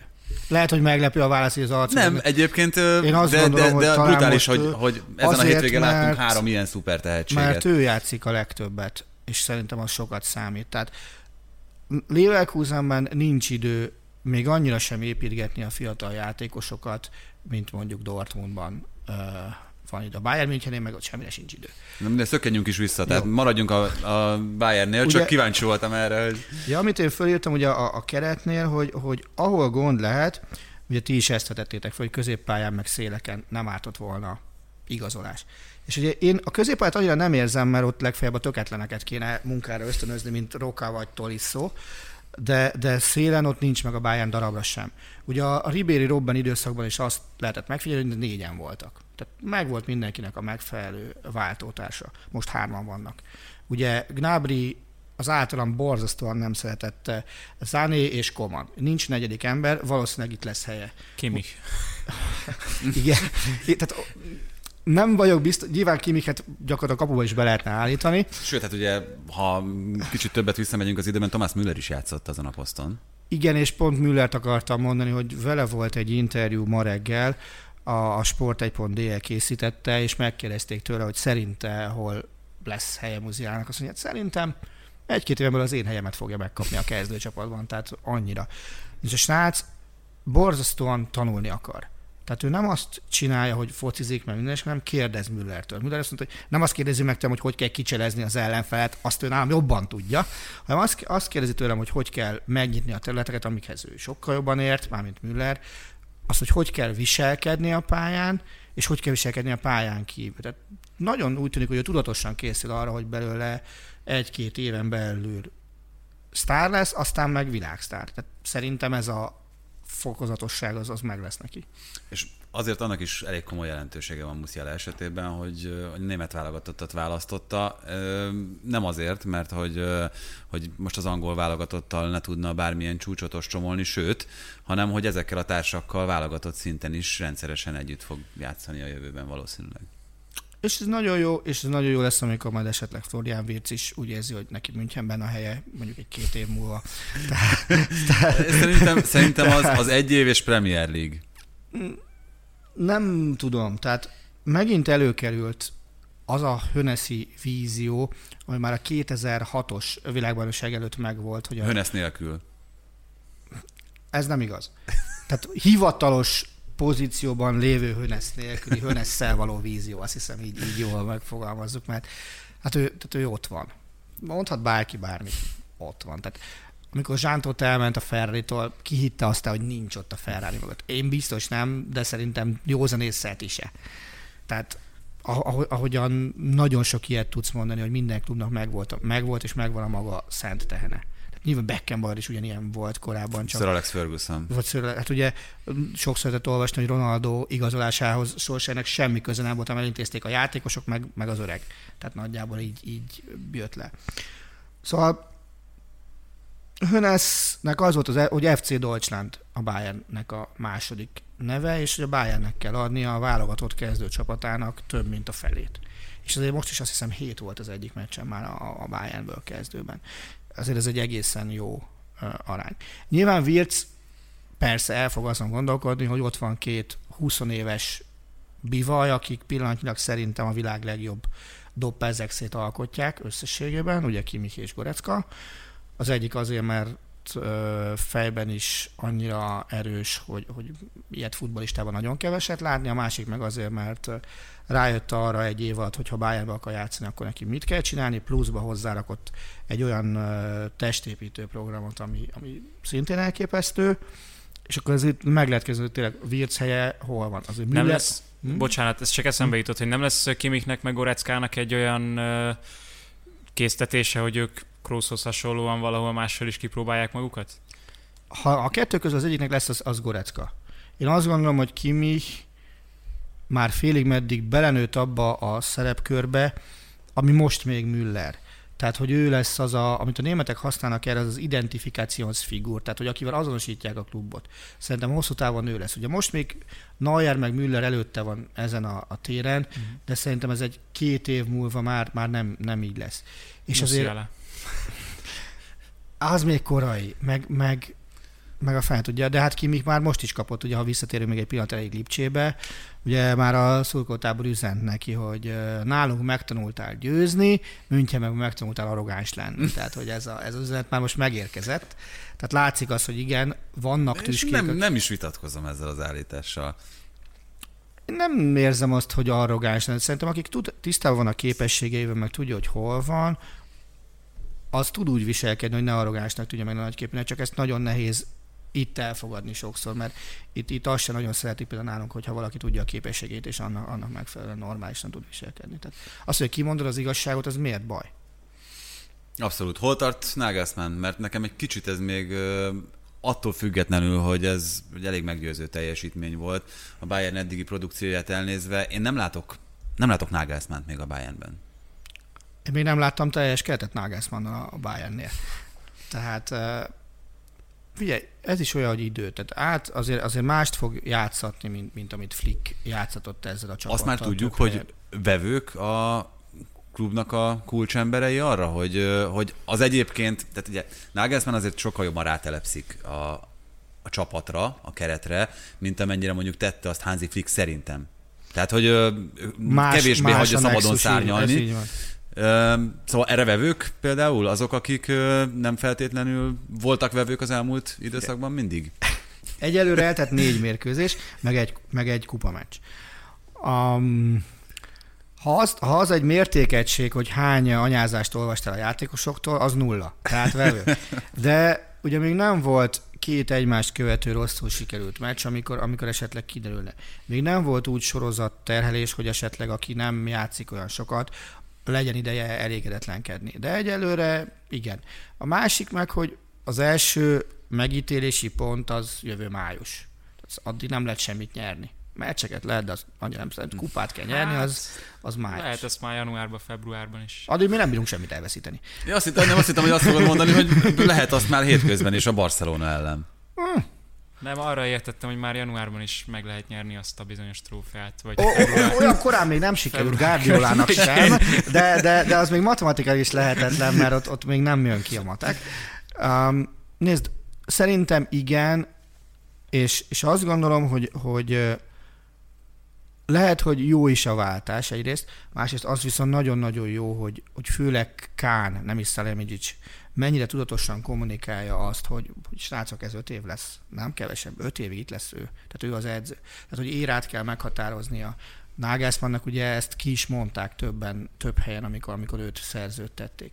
És azért, hogyha tudod azt, hogy, hogy neki ez, vagy benne ennyire bíznak, akkor vélhetően nem a játékosokhoz kell százszerzékosan alkalmazkodni Nagelsmannnak, hanem a játékosoknak sokkal több lépést per gesztust kell tenniük az edző felé. Ha egyáltalán szükség van erre, és nem már is egy húron pendülnek. De sajnos nem vagyok ott az öltözőben, ezt bánom. Viszont, hogy, hogyha már megemlítettük a bajnokok ligáját, akkor egy nagyon kicsit térjünk ki hmm. ebbe az irányba is. Egyrészt mit várunk ettől a Bayern Barcelonától, mert mi a tétje? Ennek a meccsnek jelen pillanatban, hogyha most... Szokásos bajnokok ligája első három forduló, semmi. De ne, ez nem szokásos bajnokok ligája szerintem. Pont attól, hogy a Bayern volt az egyetlen az öt nagy bajnokságból, amelyik meg tudta védeni a címét, és ezzel mondjuk olyan csapatok sorolódtak a második, vagy akár a harmadik kalapba is, akiket nem szoktunk meg, ezt érezheti például a Lipcse is a saját bőrén, egy Atletico Madriddal meg egy, nem, rosszul nem, mondom, nem, City, a Manchester City-vel, City, meg Paris a Paris Saint-Germain, igen, a, ott az a Liverpool, Atletico Madrid, Milan, Porto, de a másik ilyen halálcsoport az viszont a Lipcséjé. Szóval uh, itt elképzelhető, hogy nem lesz az a kicsit szokásosnak mondható tilitoli mindjárt az első fordulókban, mint ami az elmúlt években. Vagy ett, nem hoz benneteket lázba jobban? Téged jobban látva kéne, hogy hozzon. Csak úgy halkan mondom. Utol, utolsó emlékképem egy Barcelona, Bayern München mérkőzés, az amikor oda-vissza, aztán megint oda-vissza, meg nem tudom hányszor felmosta egy német kis csapat a nagy spanyol sztárcsapattal a portugál aréna füvét, ami 8-2-vel, tehát most, most egy szegény kicsiknek jusson valami a csoport körbe, és hogyha úgy alakul. Nézd, komolyra fordítva a szót, én azt gondolom, hogy, hogy erre a meccsre szerintem mindenki jobban odafigyelne, hogyha ez a harmadik fordulóban jönne, és nem, nem az elején. Tudja mindenki, hogy ki van még a csoportban. Kitől kéne Ott nincsen reális tartani. veszély. Így van. Tehát az hogy, az, hogy ha okosok, még akár az is benne van, hogy te nyersz otthon, négy nyerek otthon, három-három pont szavaztok. Tehát, és tudja mindenki, hogy a másik két csapat ellen 6-6 pont azon, ami a realitásnak tűnhet. De és ez a BL jelenlegi rendszernek szerintem az egyik legnagyobb hibája, hogy, hogy ezeket, ezeknek a meccseknek a párosításhoz képesti értékük az sokkal kevesebb sajnos. Lehet, hogy elképesztően jó meccs lesz. Nagyon szeretném, hogyha tényleg jó meccs legyen. De, de értékben mégsem ugyanaz, mint hogyha mondjuk ránéznénk egy, egy februári 8 döntőre, hogy na, Bayern Barcelona, hú, nem lehet hibázni. Itt lehet. Kicsit olyan az embernek az érzése, mint a tavalyi Barca Juventus csoportnál, hogy ott volt még a Fradi meg a Dinamo, de hogy hiába dönthet ez akár a csoport elsőségről is, egyszerűen nem veszik annyira komolyan. Ugye a Barca azt hitte, hogy megvan a csoport elsőség azzal, hogy elsőre legyőzte a Juventus-t, és mégis azon az utolsó meccsen úgy kaptak ki 3-0-ra, hogy jó, tök mindegy, továbbítottunk a második helyen, lehet, hogy így rosszabb lesz a sorsolás, de kész, ez, ez van. Kiderült, hogy rosszabb volt. Hát az ki. és, és ugye a másik az, hogy elkezdődik most ezzel a BL. Pontosan nem, ugye most vegyük hozzá az előző hétvégét. Most jön majd megint egy olyan fázis, hogy játszol szombaton, játszol, ez mikor van, ez kedden van talán, Bayern, játszol szombaton, jövő héten izé van, bajnoki forduló, ha jól emlékszem. Hát bizony, eb- Utána a, megint hétvégi bajnoki, most, most jön egy... Ebben az etapban 7 meccs. Igen, 21-két nap alatt kell játszani mindenkinek 7 mérkőzést. Nem tudod kiragadni ezt a meccset úgy a masszába, hogy na, Európa figyelj létszi erre. Hm. És ez ugye arról beszélünk, hogy 22-23 napos periódusban van Igen. hét meccs ezeknek a csapatoknak, tehát ebből azért elég könnyen kijön, hogy kettőnél több pihenő nagyon ritkán lesz. És a másik bajom ezzel a mérkőzéssel az az, hogy ezt a Barcelonát én nagyon-nagyon sokokból most sokkal kevésbé tartom szimpatikusnak, mint, mint pár évvel ezelőtt mondjuk. Hiányzik Messi? Részben hiányzik Messi, részben én azt gondolom, hogy ha te, mint klub, nagyon nehéz helyzetben vagy, már pedig a Barszáról tudjuk, hogy, hogy baromi nehéz helyzetben van, akkor nem állsz neki úgy igazolni játékosokat, hogy azt se tudod, hogy hogy fogod őket regisztrálni a, a szezonra. Hanem akkor megnézed azt, hogy basszus, be kell látni, most nem megy, akkor nem igazolunk senkit sem 10 forintért, 20 forintért, mármint fizetésre, mert ugye ingyen érkeztek, leszámítva azt, akit már tovább is adtak. Uh, ugye Emerson Royalt azt vették, de továbbadták. Jó, de ez, ha, az, hanem, hanem ez, az emberi gyarlós, ez az emberi gyarlósának a megtestesülése. Tehát ez ugyanaz, amikor megszokott valaki egy bizonyos életszínvonalat, és tudja, hogy ez már nem fenntartható, de akkor az egyik hitelt veszi föl a másik után azért, hogy, hogy, hogy mégiscsak ugyanúgy meglegyen az az étel, amit evett, ugyanaz a sportautó, amivel járt, meg, meg, meg ugyanúgy mondjuk tudja fűteni a medencét otthon. Uh, rendben, csak ez az életszínvonal pillanatnyilag oda vezetett, hogy ha ez egy normális pénzügyi felplé mellett működő rendszer lenne, akkor a Barcelonán ki kéne állni a sarokra koldulni. Kis túlzással. Csak egy, egy nagyon-nagyon furcsa adat. A Barcelona jelenlegi adósságállománya 1,3 milliárd euró. A Bayern München története során, tehát története során, nem tegnap, nem tegnap előtt, átigazolásokra fordított összeg 1,2 milliárd euró. Most miről beszélgetünk? Tehát én azt gondolom, hogy ez olyan fajta torzítása a normális piaci versenynek, ami, ami nekem nem szimpatikus. Hanem basszus, tedd rendbe a költségvetésedet, tedd rendbe a működésedet, és akkor utána beszélgessünk arról, hogy te hogy tudsz regisztrálni egy Depayt, egy, egy Geri Garciát, egy, egy aguero aki nyilván baromira ott akar most éppen maradni. Tehát Pont, pont erről szólt a kármentés, tehát hogy a, a, az a játékos állomány, aki érkezett, azért az köszönő viszonyban nincsen a Griezmann Messi féle játékos állománya. Igen, de még nekik sem lett volna szabad jönni szerintem. Tehát egész Aha. egyszer az én meglátásom az, hogy akkor most azt kell mondani, hogy kedves utánpótlás bite fölfelé. Amit egyébként nagyon sok helyen megtettek Európában. Amikor... Amúgy Bocs. Bocs, még csak ehhez a meccshez nem, hogy Müllernek a nyilatkozata volt a legbeszédesebb, mikor kérdezték, hogy na és mire számít a, a Barca ellen, ugye a Lipcse meccs után mondta, hogy hát igazából Messi nélkül ez teljesen más csapat lesz, és fogalma nincs, hogy milyen lesz ez a Barcelona, és azt hiszem, hogy azért a legtöbb ember így van a Bayernnél, hogy fogalma nincs, hogy milyen Barcelona lesz, de hogy azért... Alkalmazkodjanak ők hozzánk. Jó, a Barszának, Barszának nem emlékszem, hogy ebben a szezonban lett volna már komoly erőfelmérő. Ugye most lehetett volna hétvégén, elhalasztották a a Sevilla meccset, az egy értékmérő lehetett volna azt gondolom, hogy, hogy látni azt, hogy, hogy hol tart. A többi bajnokit én nem merném abba a kategóriába sorolni, hogy, hogy az alapján, na, ez a Barca Messihez képest 10-20-80-120 százalékot tud. Tényleg egy, egy, de nem csak a Bayernnek lenne ez egy ugrás a, a sötétségben, mindenki másnak is. Megkockáztatom, hiába vannak videók, meg minden ilyesmi róla, még egy, még egy Spanyolország, még egy spanyol csapatnak is ugrás a hát sötétségben. Griezmann játszott egy... eddig a Barca az első igen. néhány fordulóban És akkor most jön, jön helyett egy, pont ezt mondom, hogy jön helyett egy Luke de Jong, aki egy tök más stílusú játékos, teszem hozzá, szerintem ügyetlenebb játékos is összességében, hát mint, mint, mint, mint Griezmann. Szerintem, tehát hogy ez... É, ugyanakkor az ő érkezése az átalakítja a Barcelona alapjátékát is. Tehát azért nem emlékszem arra, hogy a Barca túl sokszor operált volna magasról érkező labdák úgy, hogy fejelni kelljen valakinek. Tehát nem vagyok biztos benne, hogy a 170 centis messzinek az lett volna a dolga, hogy fejelgesse a gólokat, hozzáteszem fejet szép gólokat. De, de most azért De Jong érkezésével a stratégia is változni fog a játékban, hosszú távon. De itt elautóztunk ilyen 2000 kilométerre a Rúrvidéktől, ahova szerettem, szerettem volna utazni itt a folytatásban. Volt ennek a hétvégének egy egészen szenzációs meccse, talán mondhatom azt, hogy a szezon eddigi legjobb meccse, és azt is, hogy nagyon nehéz lesz felülmúlni azt, amit a Leverkusen Dortmundon láthattunk.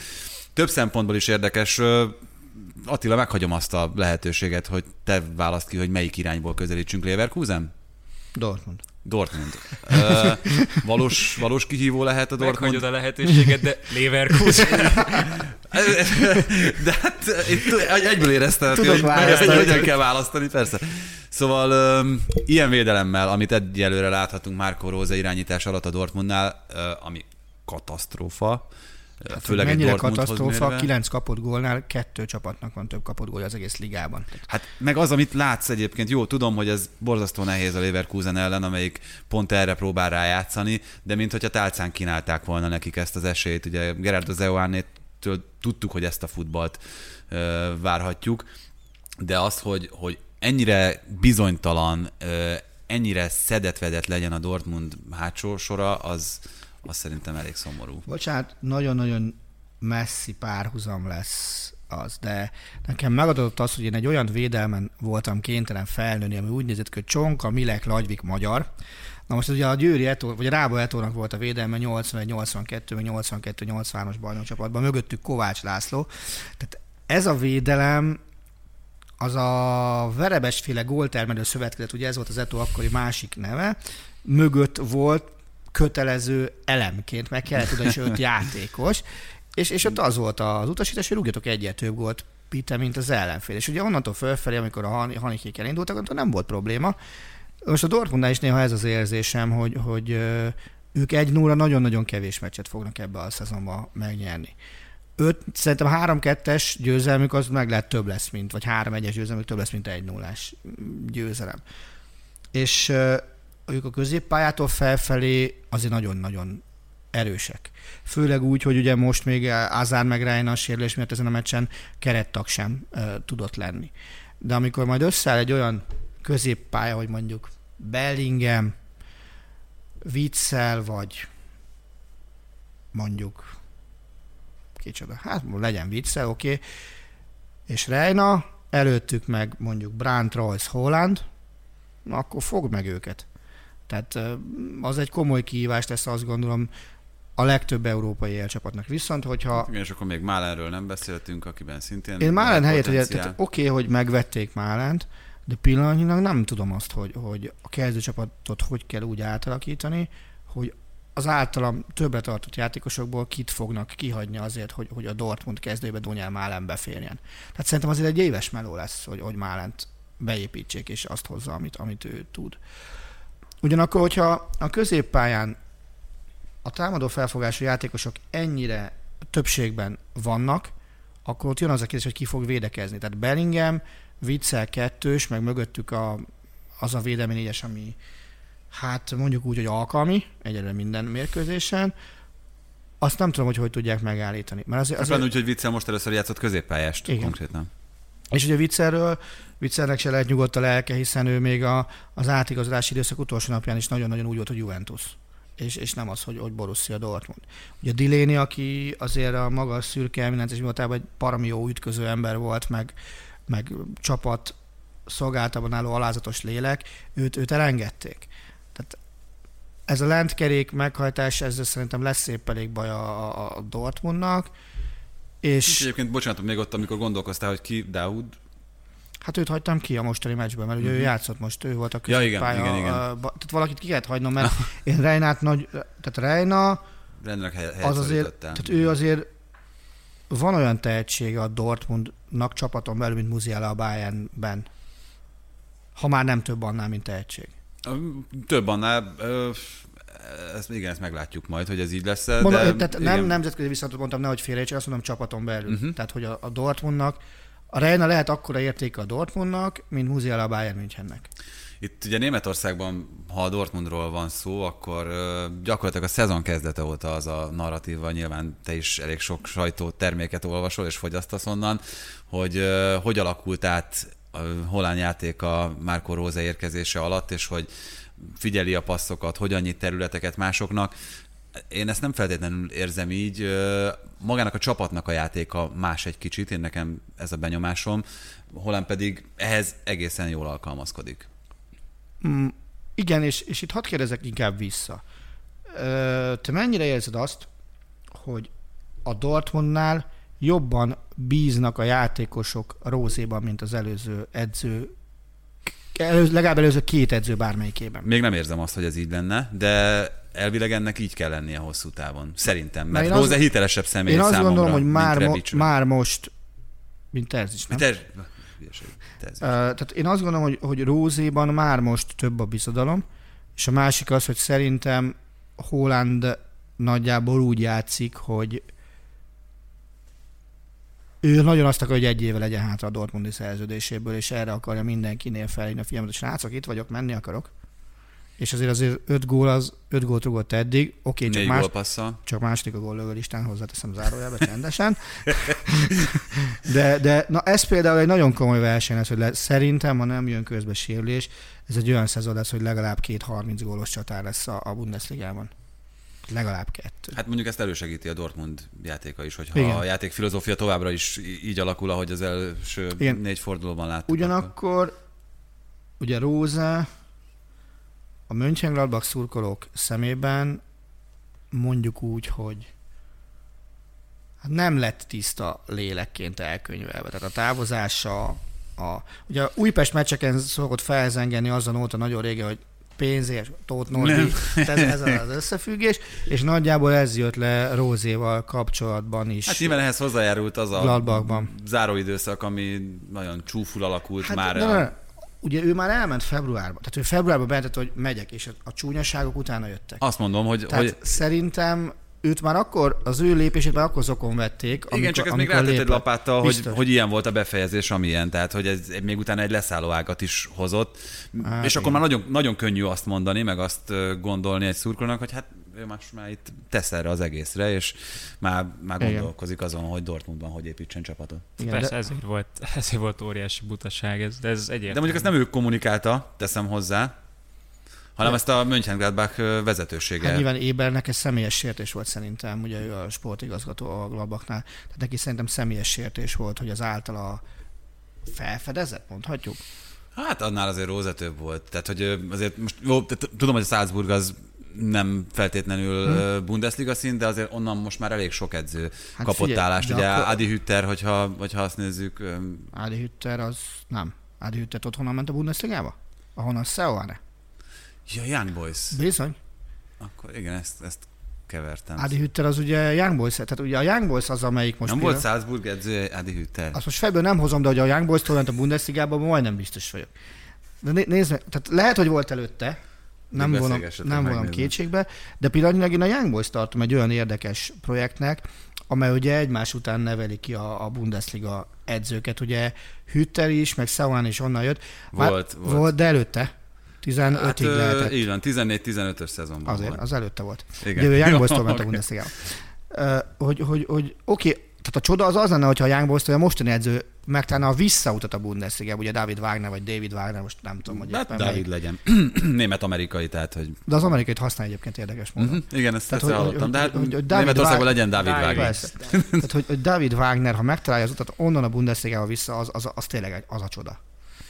És, és az, hogy a Young Boys is egy annyira feszes költségvetéssel dolgozó klubként tud utánpótlást adni a Bundesligának, azt szerintem nagyon jó látni. Hát meg azért szerintem már most látszik a Leverkusennél, hogy mi volt a hozzáadott érték edzői részről a Young Boysnál az előző három év bajnoki címéhez. Zeuane nekem, én bevallom nem néztem egyetlen a svájci bajnokságot, de a Young Boys egy csoportba került a Juventusszal két éve, és akkor ö, mind a kettő Szerintem meccset- Németországban se nézték annyira, csak miután kiejtették őket azután.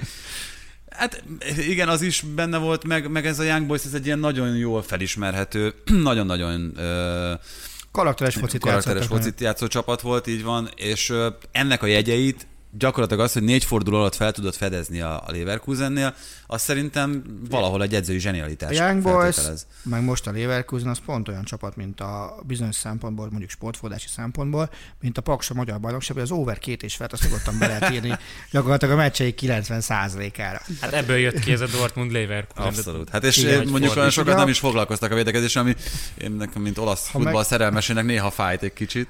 Most az olasz futball szerelmes, akkor mit mond arra az adatra, hogy a, a Covid időszak kezdete óta az olasz bajnokság gólátlaga a legjobb, tessék. Hát nem, de, de, de, azért nem ilyen védekezés volt ott a csapatoknál, mint ezen a meccsen, tehát hogy ez, ez a gyertek, elétek terítjük a szőnyeget, nyugodtan sétáljátok csak be a 16-oson belülre. A Leverkusennél még kettő játékosról mindenképpen érdemes beszélni. Én Wirtzet- háromról beszélni. én, én Diabit akartam Virchez hozzátenni. Én aki még sikket hozzátenném, mert azt gondolom, hogy amit Seuana ez alatt a rövid idő alatt sikkel művelt, azt szerintem egy elég komoly hozzáadott érték. Ugye neki az, az első Leverkusen idénye az átlagos nem tudom, hogy merre kell ráadni.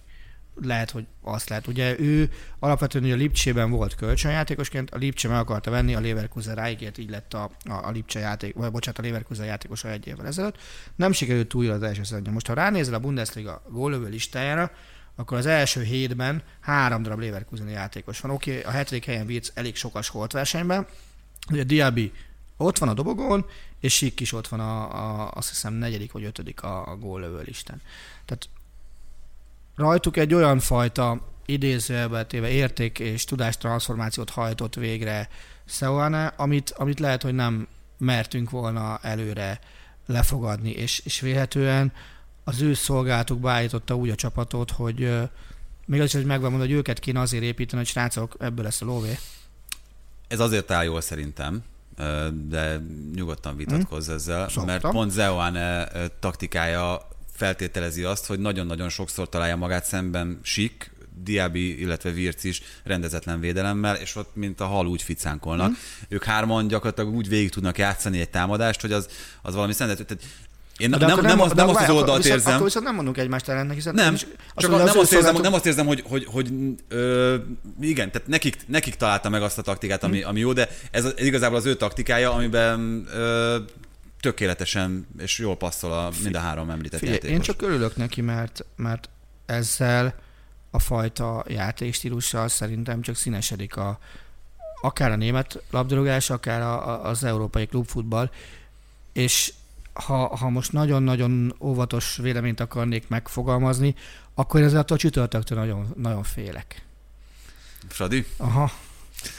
hogy, hogy ö, ott is a támadó potenciája, hogy ilyen óvatosan kérdezek, kijön a Leverkusennek? Figyú, ugye összehasonlítási alapod van, hogy egy eh, gyengébb keretű Seuane taktikán nevelkedett csapatról két meccsen hatot a Fradinak, most meg jön egy erősebb keretű, szintén Seuane taktikával játszó csapat, abból, abból mi sülhet ki? De pont erről szól a Fradi idén, mármint a, ami a Young Boys ellen is próbálkozás szinten azért abszolút megvolt, hogy lelassítsa az ellenfeleket. Le, le lehet lassítani ezt a Leverkusen szerintem. Na, akkor hadd kérdezem meg, hogy hol.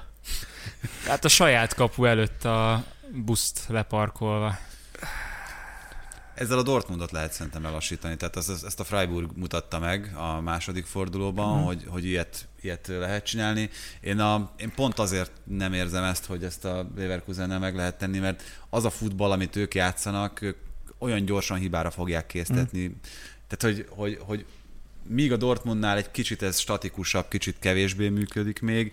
Igen. Ez az, amiről beszéltünk szerintem itt a Leverkusen kapcsán először, hogy itt szerintem az a szenzációs, hogy ez ennyire gyorsan ö, átment, amivel összefüggésben van az is, amiről beszéltünk, hogy ez nagyon fekszik bizonyos játékosoknak, tehát ami nekik is jó, az, Igen, az könnyen adoptálható. Bevallom őszintén, hogy olyan, olyat néznék meg, amikor, tehát egy, egy ilyen jellegű taktika, amit a Dortmund játszott a Leverkusen ellen, hogy ezt egy, egy kisebb csapat, ha felvállalja, nem biztos, hogy a Fradinak kell felvállalni, hogy félreértsetek, nem azt akarom, hogy beleszaladjanak a késbe. De hogy egy kisebb csapat, ha ezt felvállalja, hogy őszintén játszik, tehát mit mondjuk maradjuk a Freiburgnál, aminek azért megvan a játékos anyaga ahhoz, hogy, hogy fel tudjon vállalni, ilyet záróját nem fog. Abból, abból mi sül neki, azt például nagyon szívesen lejátszanám egy olyan gép, hogy beprogramozni, hogy na akkor legyen ez, és akkor nézzük meg, hogy mi sül ki belőle. 10-9. Lehet. Na még egy nagyon gyors utolsó kérdés. Magyarok a Bundesligában belefér még? Bele tényleg itt ugye beszéltünk azért már a Lipcséről, ott szerintem nem is feltétlenül kérdés az, hogy a három játékos az abszolút alapembernek számít ebben a jelenlegi csapatban. A, én, én nagyon-nagyon óvatosan vetem azt fel, hogy nagyon kíváncsi hogy Jesse Más a védekezést átalakítja. Orbánnal? Vagy, aha, igen. Orbán ennek áldozatául esett? A, azt gondolom, hogy igen, nem is, a, nem is feltétlenül csak a tudása miatt, hanem fejlődési potenciált, ha nézel, akkor Simakánban, meg Guardiolban szerintem nagyobb fejlődési potenciál van. Dacára annak... Belső védőként? Azt gondolom, dacára, hogy Guardiol eddig ugye csak szélső hátvédet játszott, Simakán volt Orbán párja mind a... Talán mind a négy játszott, játszott belső védőt Guardiol. Ezt, és ezt, ezt, tehát, hogy, Guardiolt esetleg átképezni hosszú távra be. Ugye őt már azért vették meg, amikor megvették a Dinamo Zágrábtól, mert Upamecano utódjának szánták. Dacára annak, mondom, hogy ugye az eddigi meccseken, ugye Guardiol kettőn kezdett, mind a kettőn szélső átvédett játszott. De most is úgy állt be, nem? És úgy, úgy volt. A, be, a cseréket azt nem tudom, én, csak én a kezdőt néztem meg, de az biztos, hogy mind a két meccsen ott szélső átvéd volt, amikor kezdett. A beállást bevallom őszintén nem néztem meg, de, de ettől tudok félni, hogy egyszer Jesse más kipróbálja a Simakán Guardiol belső védő kettőst, úgyhogy Klosterman meg Angelinho van mondjuk a két szélen, és azt nem tudom, hogy hát most abban. a Bayern meccs alapján szerintem Orbán volt a legstabilabb pont, tehát ez a, ha, ha valahol nem sebezhető a védelem, akkor az a... Még, mégis őt is lekapta a pályára ugye az utolsó ö, 10 percre, ha jól emlékszem. Meglátjuk, itt Salai és Szalai kapcsán hm. szerintem megint csak nagyon sok elemezni való nincs, mind a ketten gyakorlatilag ott vannak. Hát Salai szerintem abszolút az első 11 játékosban. Bocs, ér kérdezni most nekem? Hát hogy nem? Benne van az szerintetek, hogy Salai Rolandnak ez a szezonja olyan ugródeszka lesz, hogy el tud menni egy mondjuk Wolfsburg, Leverkusen, Gladbach, Frankfurt szintre?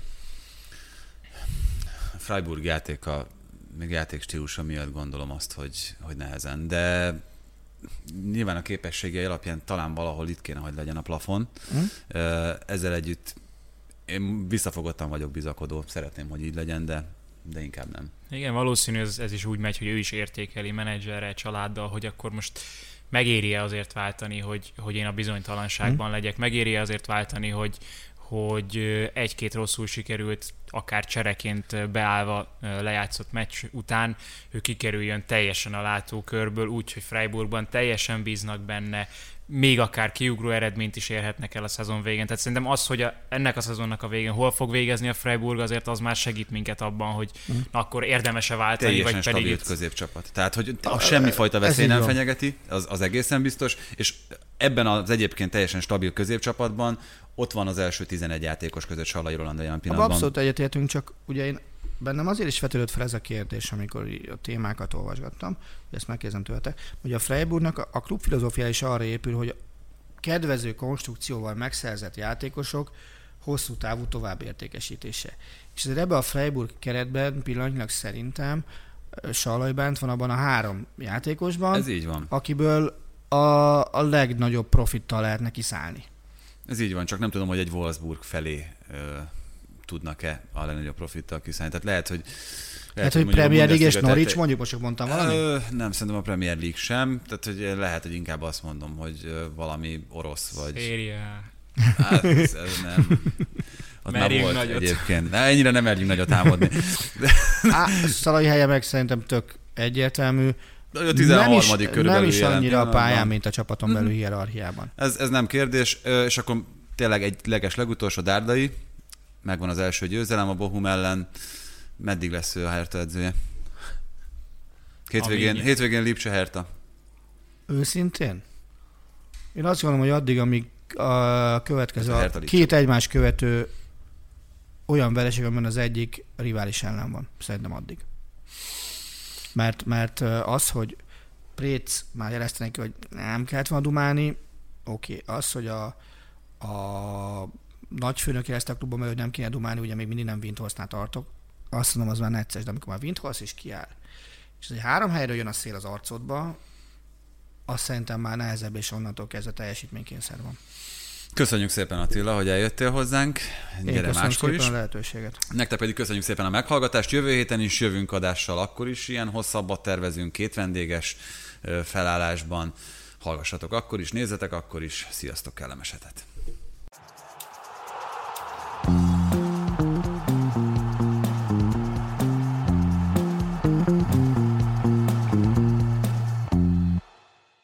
Ez a műsor a Béton közösség tagja.